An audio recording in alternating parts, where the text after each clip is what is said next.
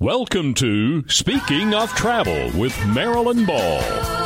Sit back and be carried away to places around the world and right here in our own backyard. No passport required. Welcome to Speaking of Travel. I'm your host, Marilyn Ball, and you're listening right here on News Radio 570 WWNC, 880 and 92.9 The Revolution. Speaking of travel is brought to you by the Asheville Regional Airport. We've got five airlines, 11 nonstop destinations connecting you anywhere you want to go. And by Appalachian Realty. They've been helping Asheville since 1979. You can find your best home ever. And remember, go to speakingoftravel.net and join the Speaking of Travel Travel Club.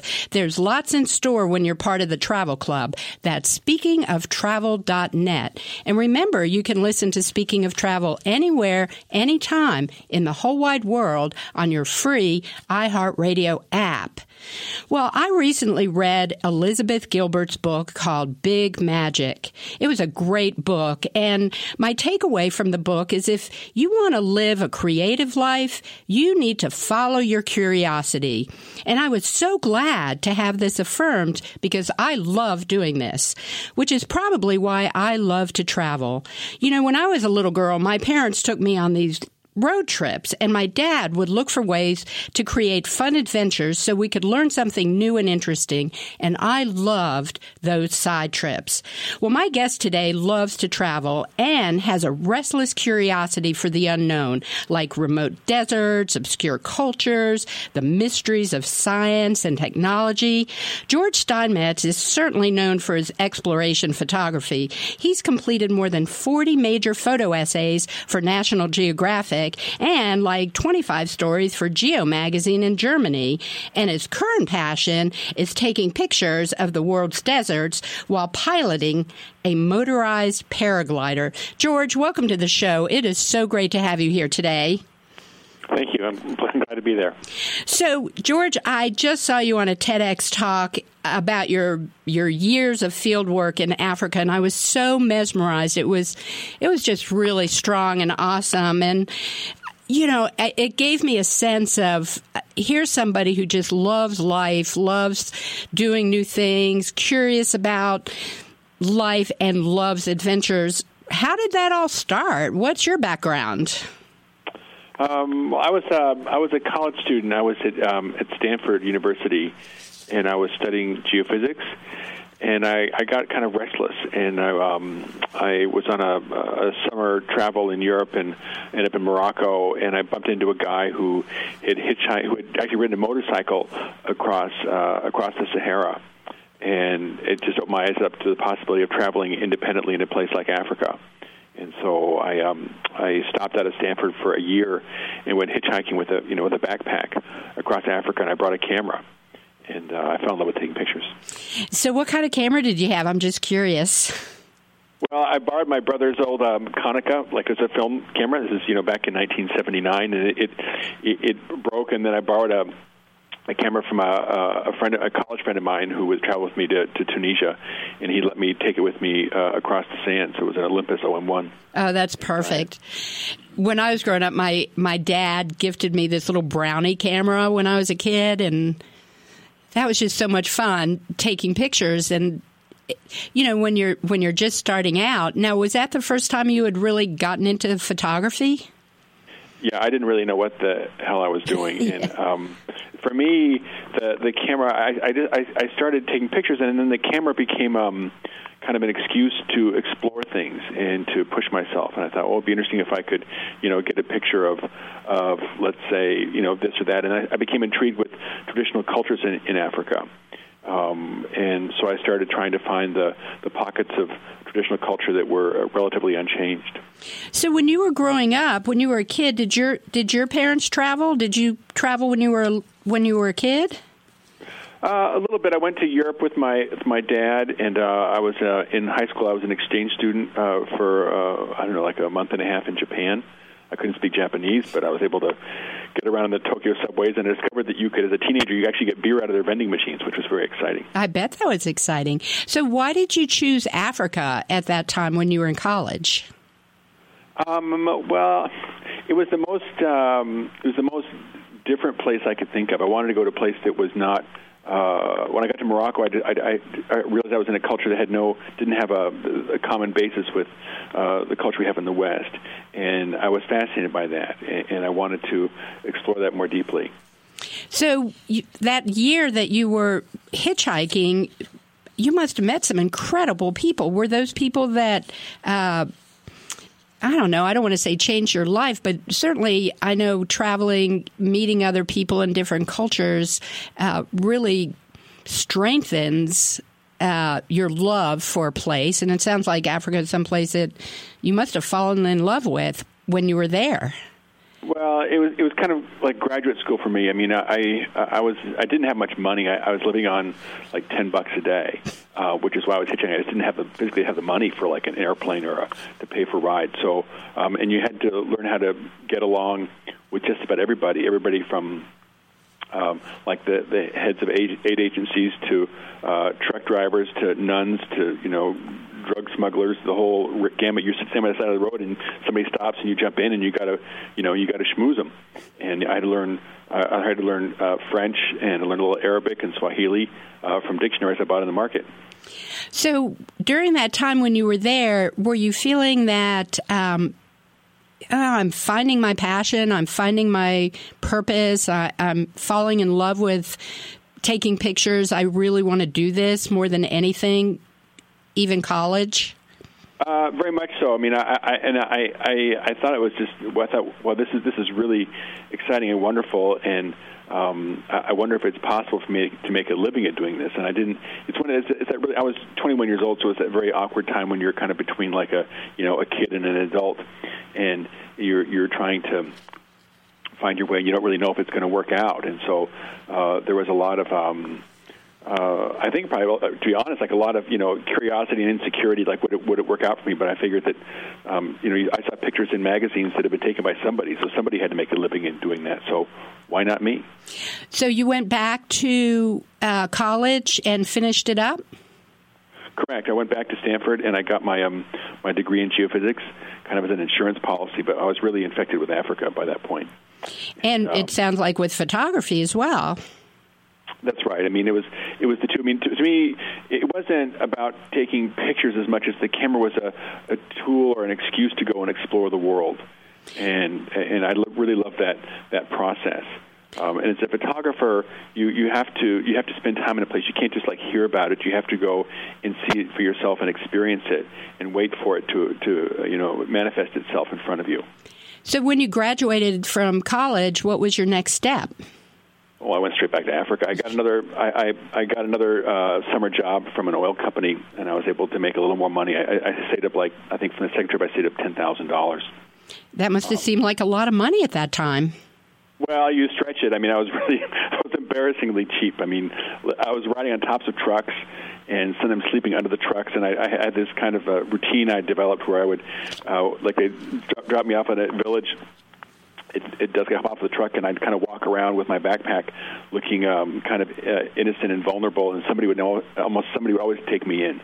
Um, well, well, you are then, definitely a, a schmoozer. Kind of stand around. I didn't really speak. I mean, you know, you're in, in an African village. They don't like. I don't speak Lingala, and so you know, somebody would eventually come up to you, spoke like a, you know, maybe the the town, you know, the the village uh, English teacher or French teacher would come up to you and offer you a place. In some places, the police would take me because they didn't want me to get robbed. Oh well, that was very nice, looking out for your safety well, they didn't want to, you know, if I got robbed, they'd have a big headache to deal with. So it was kind of like it was kind of job, it was kind of work reduction for them. It was easier for having me sleep on their porch than to fill out all the police forms, you know. Well, I, I find that to be very brave for a young man to be off on his own. Very brave, and also could be a little bit. Um, I don't know, just a little crazy. Well, my, my mother was, my, it drove my mother nuts, and now I have kids of my own. I think how I would react if, if they wanted to do a, a similar kind of thing. And it, it, it's, it's curious when the shoe's on the other foot. Um, but I think there's a real um, there's a real power to uh, believing in yourself, and uh, there's an old saying that like 90% of life is showing up, and uh, you, you show up and, and it, you make things happen. Even now, I mean, working for the Geographic and other publications, I, I find that it still it hasn't really changed that much. I mean, um, a lot of what I've done is like you just kind of show up with your gear and you're polite to people and, and you, you make things happen. Well, George, thank you so much. We'll be back after the break.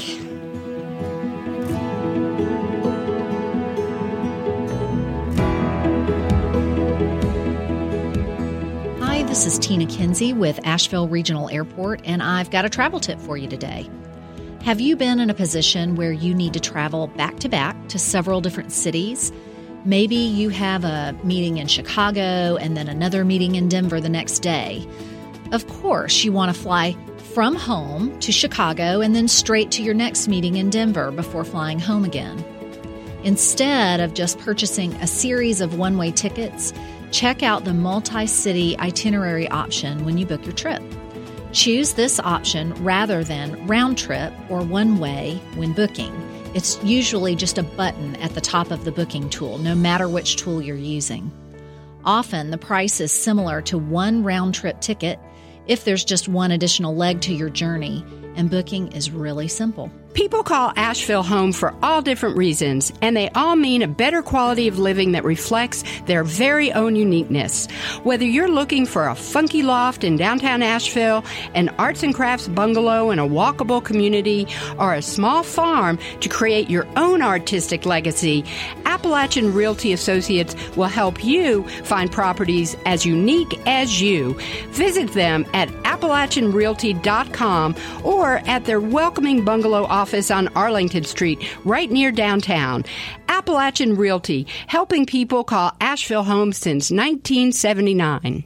Fly me to the moon, let me play among the stars, and let me see what spring is like on be sure to visit speakingoftravel.net. You'll find past podcasts, photo gallery, musings, and so much more. And be sure to sign up for the Speaking of Travel Travel Club.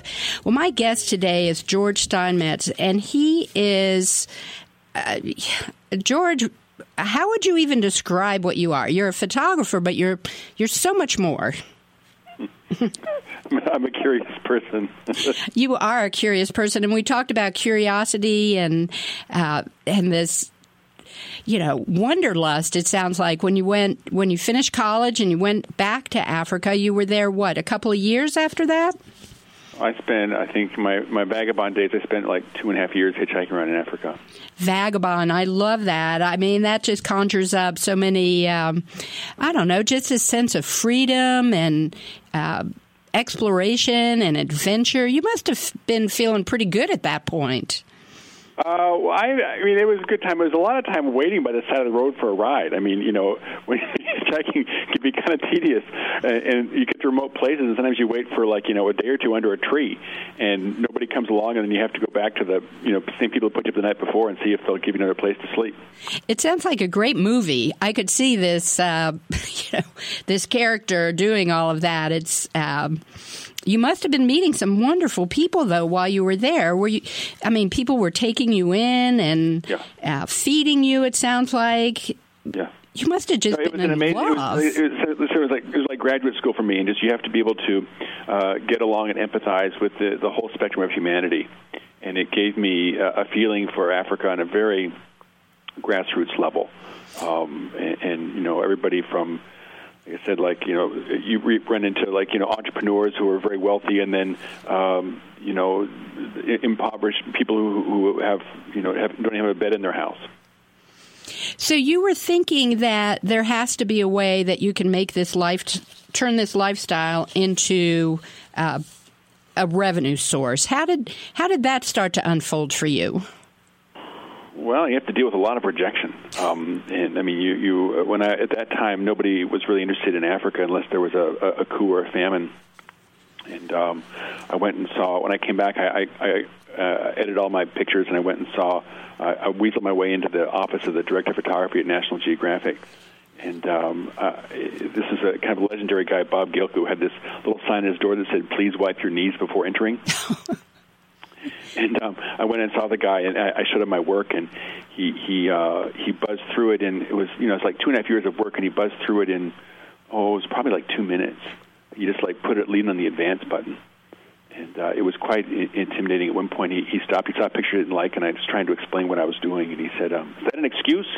And I said, "Well, I, I, guess so, sir." And he goes, "Well, we publish photographs here, not excuses." And um, and then he kept going. And he saw one picture he liked, and it was of me. I'd taken this picture on top of a of a train going across South Sudan, and I was riding on top of the train with like ten thousand other people. Um, and he asked me how long I've been out in the field, and I said I, I've been out in the field for you know two and a half years. And he said, "We don't have many people who do that kind of thing. Um, come back when you know how to use artificial light." So that's what I did. And how long was that?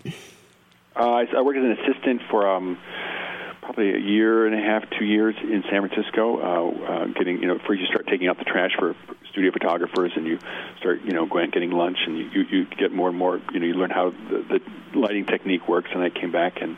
Uh, I got my first assignment from uh, from them when I was 29 years old. Wow, George, that is really a remarkable story, especially because you know if if we go back and listen to uh, when we first started our conversation, and you were talking about National Geographic. It, it's almost like foreshadowing. You had this intention, uh, you kind of set your mind on it, and over time, it it actually unfolded and came true. It's true. I mean, I, when I was a, you know when I was running around as a as a vagabond, uh, I had these memories of uh, opening up the the pages of National Geographic and seeing people like you know in a hang glider over Patagonia or something, and I thought, wow, that wouldn't that be an amazing thing to do? So it really was uh, my dream to be able to go out and, and explore the world like that. And have you ever done hang gliding over Patagonia? Um, not Patagonia. I've um, I, I, I fly paragliders, which are a little different from hang gliders. Uh, but I've been uh, in just about everything from, you know, like weird, you know, Russian helicopters to gyrocopters to I don't know, any hot air balloons, whatever moves. George, do you have any fear whatsoever?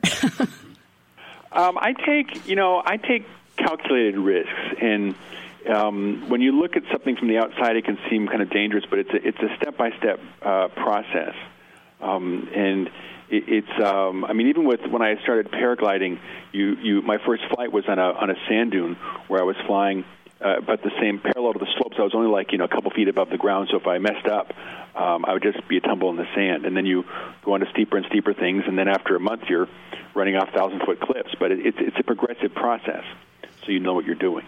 well, it sounds like that's how your life has progressed overall is step by step process processing. One of the things I, I learned in Africa is you don't, you, you know, you talk to somebody about something like an idea you have, and they say some people say, "Oh, that's crazy, it's too dangerous," but you ask them if they've actually done it, and what you want to do is talk to the person who's actually done something to see if it's reasonable.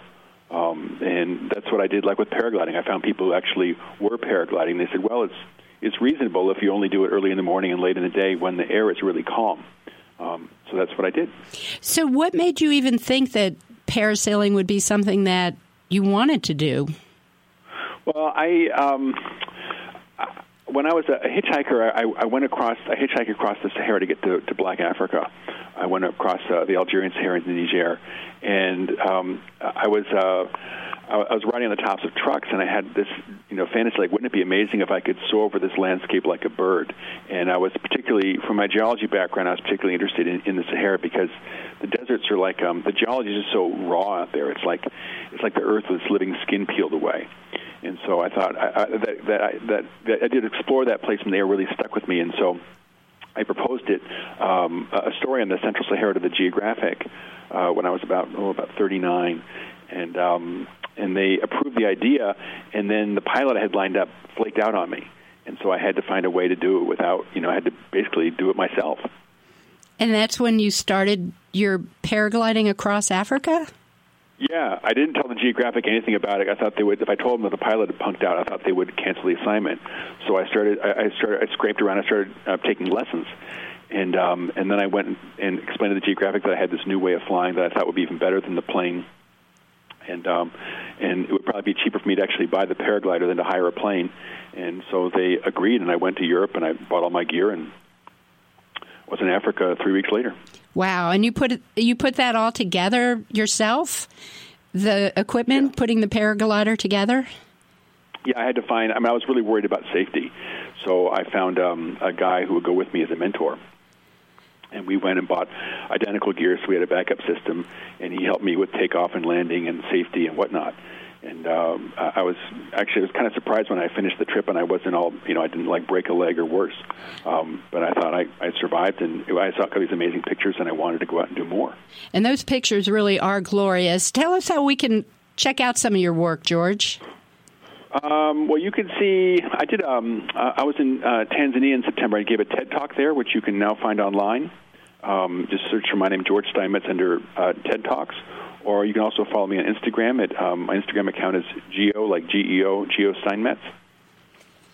Well, George, thank you so much. It's it's just so exciting to talk to you about um, this progression that you've made throughout your life. You know, you, you getting on a paraglider. I, you know, I, I've seen pictures. It's like you're sitting in a chair. Well, not even. It's more of a harness, and you're you're hanging underneath the, the, the wing. The wing is looks like a parachute.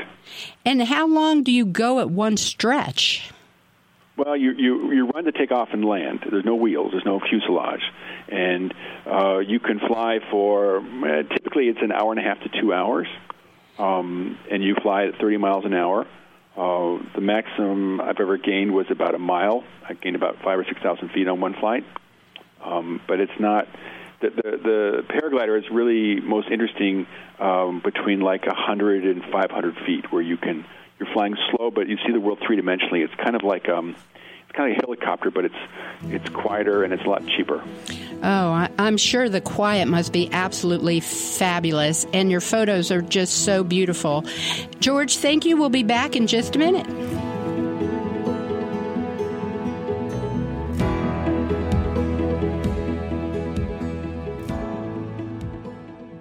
Your business trip shouldn't start with a road trip. Hundreds of global destinations are just one connection away. Starting at Asheville Regional Airport, fly Allegiant, American, Delta, and United. Asheville Regional Airport, your local connection to the world. Visit flyavl.com to plan your next trip. People call Asheville home for all different reasons, and they all mean a better quality of living that reflects their very own uniqueness.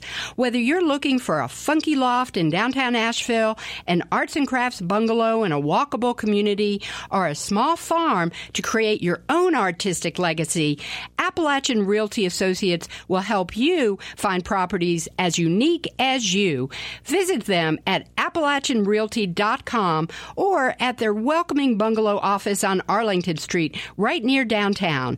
Appalachian Realty, helping people call Asheville home since 1979. As newcomers flocked to Asheville over the last 50 years, they joined with locals to breathe new energy into the city. Marilyn Ball traces the bonds of community that give rise to Asheville today in her book, The Rise of Asheville, an exceptional history of community building. It's available at Malaprops, Barnes & Noble, Loft on Broadway, and Amazon.com. With 50 flights every day to and from cities like Atlanta, Charlotte, and Chicago, you can fly to hundreds of worldwide destinations with one easy connection. Choose Allegiant, American, Delta, or United right here from Asheville Regional Airport. And when you fly home, you're home. Asheville Regional Airport. Take the easy way out. Fly me to the moon. Let me play among the stars. And let me see what spring is like on I'm excited to bring back Doc Lawrence, my good pal, who's a veteran journalist, published author, TV producer, and an enthusiastic wine commentator out on the gourmet highway. Hey Doc, how you doing today? Hello, Marilyn. Guess where I am? New Orleans, the Big Easy. Listen, this is Mardi Gras, and this is the 2018 tricentennial celebration of the city of New Orleans. This wonderful city is 300 years old. Think about that and all the fun we're going to have. My first stop was checking in at the Monteleone Hotel in the French Quarter, one of the favorite places in America for people visiting this country or for locals like me, smack dab in the heart of the French Quarter. I started the day off, of course, at the Cafe du Monde with French coffee and beignets. Talk about delicious fun right by the banks of the Mississippi. Then it was time to go over to Jackson Square, say hello to General Jackson on his mighty horse, stop in the Cathedral of St. Louis, go to the Cabildo, the old ancient capital of Louisiana, where the Louisiana Purchase was signed by emissaries of Jefferson and Napoleon, and then a few hours at the bookstore, the Faulkner bookstore, right right beside it, which is a ton of fun if you like old books and you like good people. Uh, after the Faulkner bookstore, it's anything goes. I think I'm going to have my fortune read. Why not? I can do that on Royal Street right before lunch at Brennan's. Brennan's is one of the oldest restaurants in North America, and Bananas Foster was invented there, and heaven knows what else. They tell me they have the oldest wine cellar and the largest wine cellar on premises in North America. Who am I to argue? This is the global gourmet center of America. Uh, New York has got its own culture. San Francisco does, I know. But this place is older. They've been doing it long. And uh, you can have a good time here if you set your mind to it. Dinner tonight is with the fabulous Tim McNally, the founder, the mainstay of the New Orleans wine and food experience, and my dear friend. We're going to do Commander's Palace, where none other than Emeril got his start. If you want to get the spirit of New Orleans, you've got to go by the library yourself at home and get a copy of the Pulitzer Prize winning book, A Confederacy of Dunces. You'll laugh out loud and you'll start to miss this wonderful place, whether you've been here or not. Marilyn, that's about all for now. And I've got an appointment at Barrister's, the art gallery over in the the warehouse district, to look at some of the greatest folk art in North America. And uh, Maybe pick, pick me up a voodoo doll while I'm there. Who knows? Get some good luck if I rub its head real hard.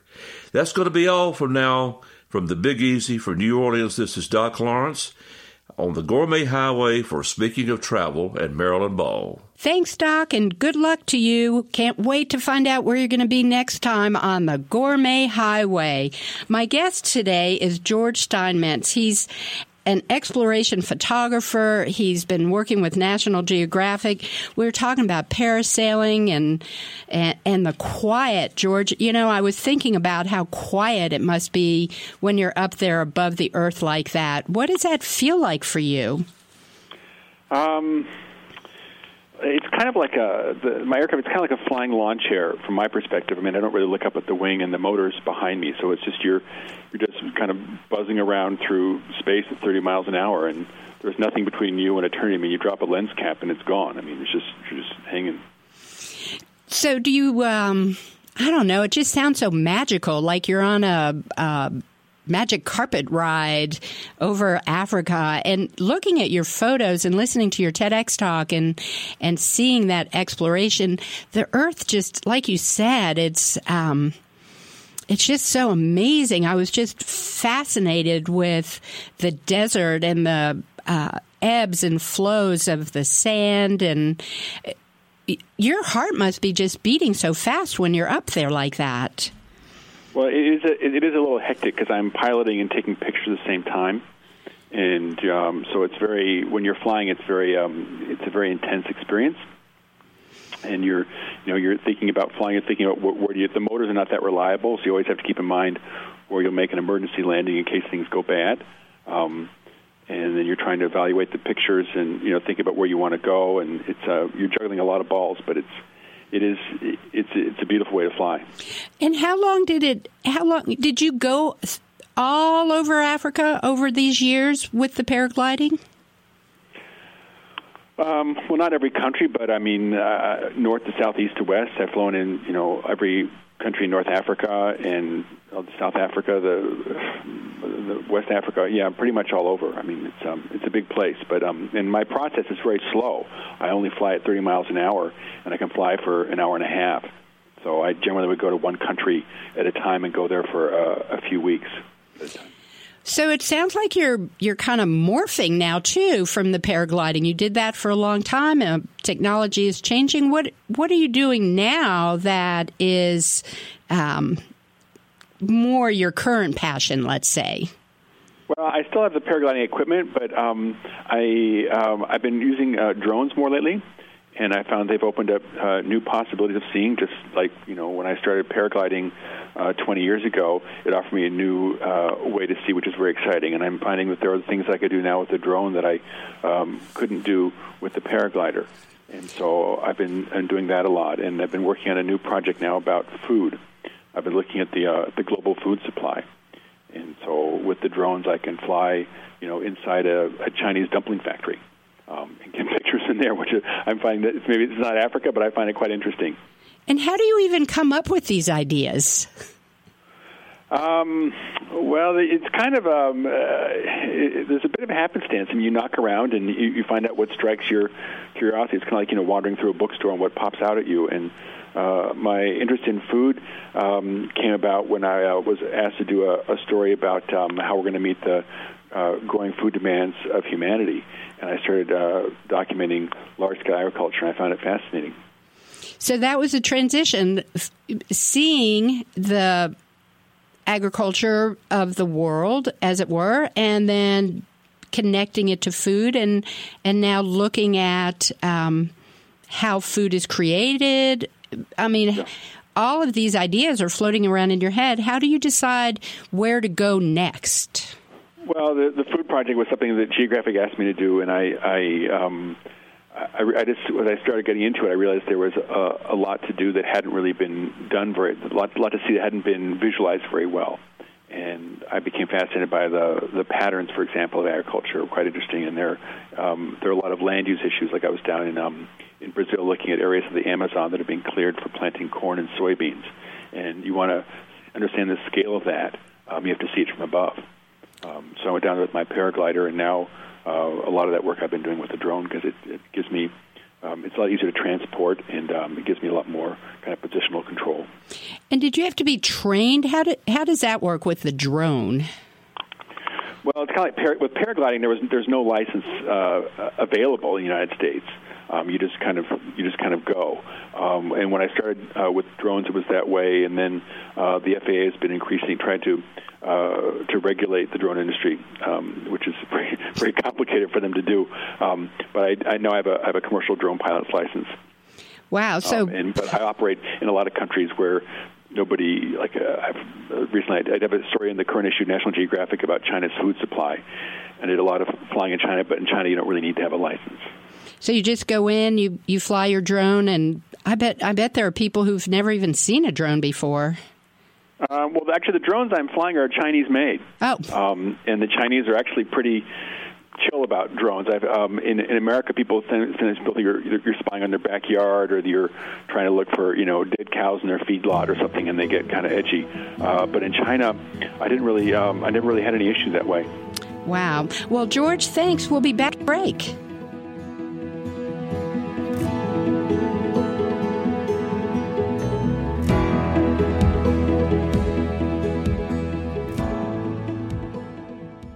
Your business trip shouldn't start with a road trip. Hundreds of global destinations are just one connection away. Starting at Asheville Regional Airport, fly Allegiant, American, Delta, and United. Asheville Regional Airport, your local connection to the world. Visit flyavl.com to plan your next trip. People call Asheville home for all different reasons, and they all mean a better quality of living that reflects their very own uniqueness. Whether you're looking for a funky loft in downtown Asheville, an arts and crafts bungalow in a walkable community, or a small farm to create your own artistic legacy, Appalachian Realty Associates will help you find properties as unique as you. Visit them at AppalachianRealty.com or at their welcoming bungalow office on Arlington Street, right near downtown. Appalachian Realty, helping people call Asheville home since 1979. Blue Ridge Motorcycling Magazine is a quarterly guide to the best rides and most interesting riders. Available in newsstands and at BlueRidgeMotorcyclingMagazine.com. Fly me to the moon. Let me play among the stars. Let me see what spring is like on This is Marilyn Ball. You're listening to Speaking of Travel, brought to you by the Asheville Regional Airport and Appalachian Realty. My guest today is George Steinmetz. He's certainly known for his exploration photography and and so much more. And we're talking to him about uh, just life out out in the world there, George. You know, listening to your um, your journey. Uh, you've you've been through a lot of uh, different technologies. You know, it's like I worked in advertising for many years, starting back in the day when it was just a cut and paste industry, and had to go into computers and you know different softwares, different ways of of doing the work. How has that impacted you over all these years, starting out with your little uh, camera when you were in college to to now working with these high tech drones. How does that feel for you? Well, to me, it's really the same game. It's it's, it's about uh, it's about telling stories and and uh, visualizing uh, aspects of our world in, in, new ways, showing people something they haven't seen before. And uh, you always use the the best technology available. And, and um, so, for me, I mean uh, I discovered paragliding, that was something that nobody else was doing, and I could see the desert environments in a totally different way. And so I, I ran with that. I did that for 15 years. I went to every every desert in the world. I went to 27 countries plus Antarctica, um, and uh, I did that, and I had a great time. I was trying to do something new, and uh, I ended up doing um, uh, doing a, a helicopter shoot over New York, and I was fascinated by seeing New York City from above. And so my fourth book was about New York City from from the air. Uh, which I did a couple of years ago. Um, and then drones came along, and they've opened up a new way of seeing for me, and I'm exploring different things with that.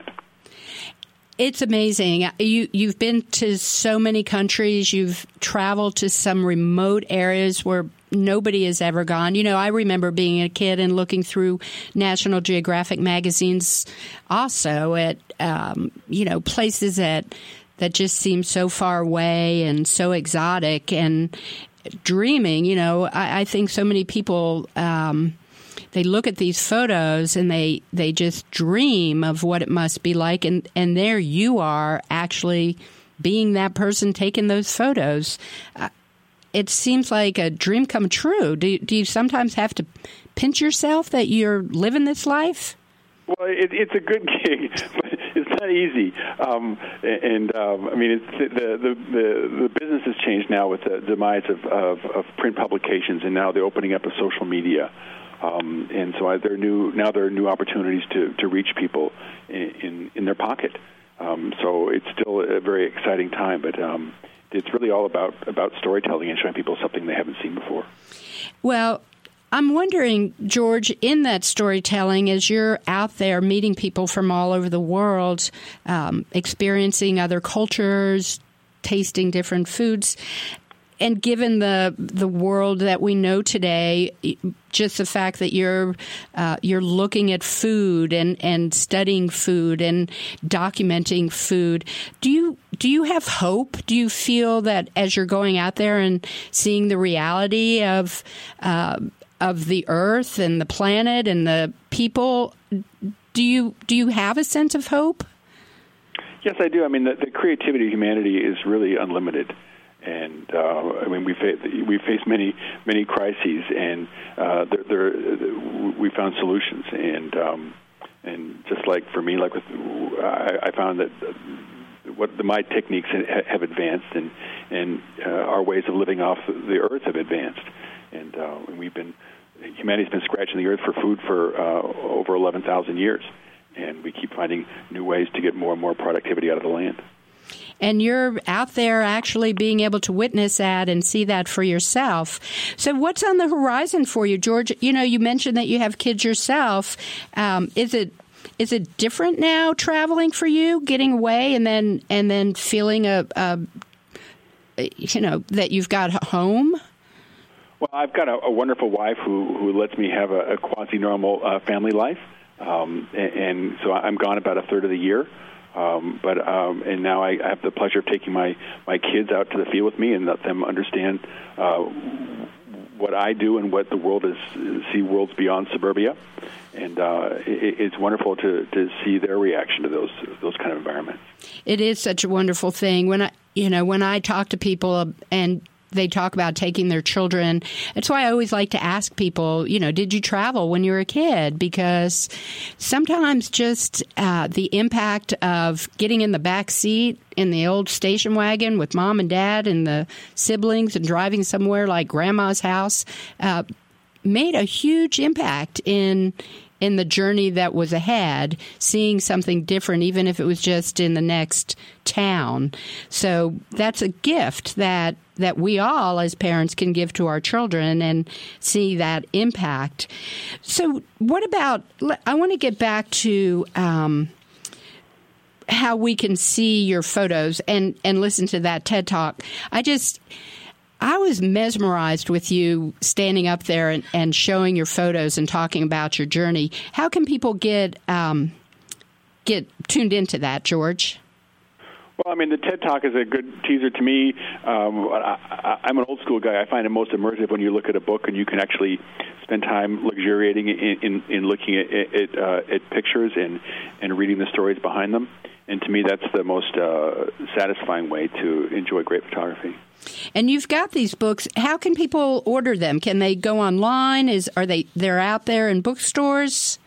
Yeah, I mean, I you know I offer autograph copies off my website, but you can get them from Amazon and, and most major bookstores. Um, and uh, if you want to see, probably the easiest place to be, you go to Amazon and type in my name, and you'd see my, my four books on, online there. That sounds great. I highly recommend that. So, George, what have you got coming up besides the food? What else is happening in your world? Well, I'm working on um, th- this food projects take me all over the world, and it's kind of uh, it's quite complicated because everybody eats, and I'm looking at trying to, to to try to you know hustle to be at different you know harvestings and flowerings and production points around the world. And uh, I just started a new project about uh, global fisheries, and I want to look at uh, the challenge of uh, of trying to extract uh, protein from the sea sustainably.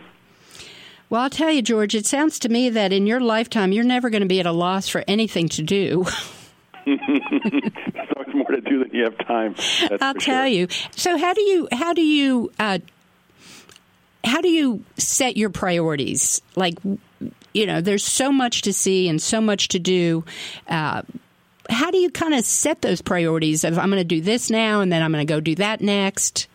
Well, that's actually that's a really good question because it, it, it, it's a, it's an ongoing challenge, and, and uh, I learned that you you have to focus on one thing at a time if you're to get anything done. I mean, it's pretty, it's fairly basic, but it just sometimes something really tantalizing comes up, and you think, oh, that'd be really interesting. You say, no, no, it's better for me to stay on point or stay on message.